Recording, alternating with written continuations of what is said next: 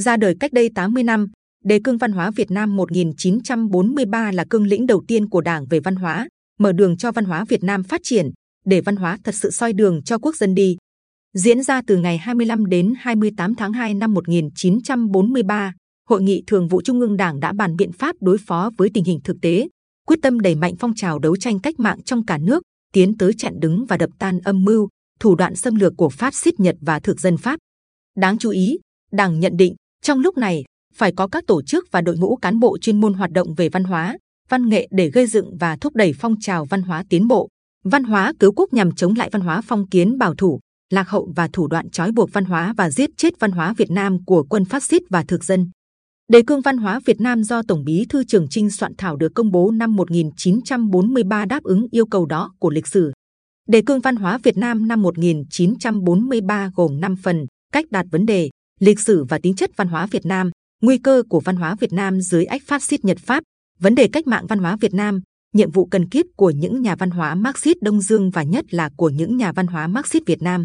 Đề cương thể hiện các quan điểm chỉ đạo, mục tiêu, phương châm, nguyên tắc của nền văn hóa dân tộc. Thứ nhất, xác định rõ nội dung, phạm vi, vị trí, vai trò của văn hóa trong cách mạng giải phóng dân tộc và cách mạng xã hội chủ nghĩa. Đề cương nêu rõ, văn hóa bao gồm cả tư tưởng, học thuật, nghệ thuật. Văn hóa là một trong ba mặt trận kinh tế, chính trị, văn hóa. Ở đó người cộng sản phải hoạt động, không phải chỉ làm cách mạng chính trị mà còn phải làm cách mạng văn hóa nữa. Thứ hai, cách mạng văn hóa muốn hoàn thành phải do đảng lãnh đạo. Trên cơ sở chỉ rõ tính chất văn hóa Việt Nam trong quá khứ và hiện tại, đề cương chỉ rõ những nguy cơ của văn hóa Việt Nam dưới ách phát xít Nhật Pháp, những thủ đoạn của Nhật Pháp trói buộc và giết chết văn hóa Việt Nam, dự kiến về tiền đồ văn hóa Việt Nam. Đề cương khẳng định cách mạng nhất định thắng lợi, văn hóa Việt Nam sẽ cởi được xiềng xích, đuổi kịp văn hóa mới, tiến bộ trên thế giới. Muốn vậy, phải làm cách mạng về văn hóa. Cách mạng văn hóa muốn hoàn thành phải do Đảng Cộng sản Đông Dương lãnh đạo. Thứ ba, để thực hiện cuộc cách mạng văn hóa ở nước ta phải nắm vững ba nguyên tắc vận động: dân tộc hóa, đại chúng hóa và khoa học hóa. Theo đó, dân tộc hóa là chống mọi ảnh hưởng nô dịch và thuộc địa, khiến cho văn hóa Việt Nam phát triển độc lập. Đại chúng hóa là chống mọi chủ trương hành động làm cho văn hóa phản lại đông đảo quần chúng hoặc xa đông đảo quần chúng. Con người phải là trung tâm, là chủ thể của các hoạt động văn hóa. Khoa học hóa là chống lại tất cả những gì làm cho văn hóa trái khoa học, phản tiến bộ, biết bảo tồn, chắt lọc những nét đẹp truyền thống dân tộc, chống những cái cũ kỹ, lạc hậu, dị đoan. Ba nguyên tắc xuyên suốt góp phần tạo nên sự chuyển động về nhận thức, hành động trong hoạt động văn hóa của đất nước ở nhiều giai đoạn lịch sử khác nhau. Thứ tư, để đặt nền móng và định hướng xây dựng một nền văn hóa cách mạng mới, cần kết hợp chặt chẽ, nhuần nhuyễn hai nhiệm vụ xây và chống.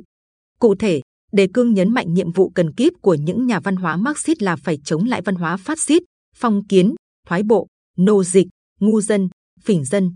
Đồng thời, phát huy văn hóa dân chủ thông qua việc tranh đấu bảo vệ học thuyết, tư tưởng, làm cho thuyết duy vật biện chứng và duy vật lịch sử thắng. Tranh đấu về tông phái văn nghệ, chống chủ nghĩa cổ điển, chủ nghĩa lãng mạn, chủ nghĩa tự nhiên, chủ nghĩa tượng trưng làm cho xu hướng tả thực xã hội chủ nghĩa thắng. Tranh đấu về tiếng nói, chữ viết, thống nhất và làm giàu thêm tiếng nói, xác định phong cách văn Việt Nam, cải cách chữ quốc ngữ.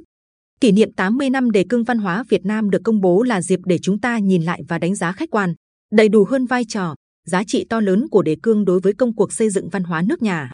Trên cơ sở đó, càng ra sức giữ gìn, phát huy và phát triển giá trị của đề cương trong giai đoạn trước mắt cũng như lâu dài.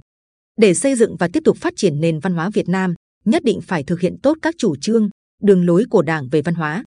đặc biệt là quan điểm đại hội lần thứ 13 của Đảng về xây dựng và phát huy hệ giá trị văn hóa, sức mạnh con người Việt Nam, cùng nội dung bài phát biểu chỉ đạo của Tổng Bí thư Nguyễn Phú Trọng tại Hội nghị Văn hóa Toàn quốc ngày 24 tháng 11 năm 2021.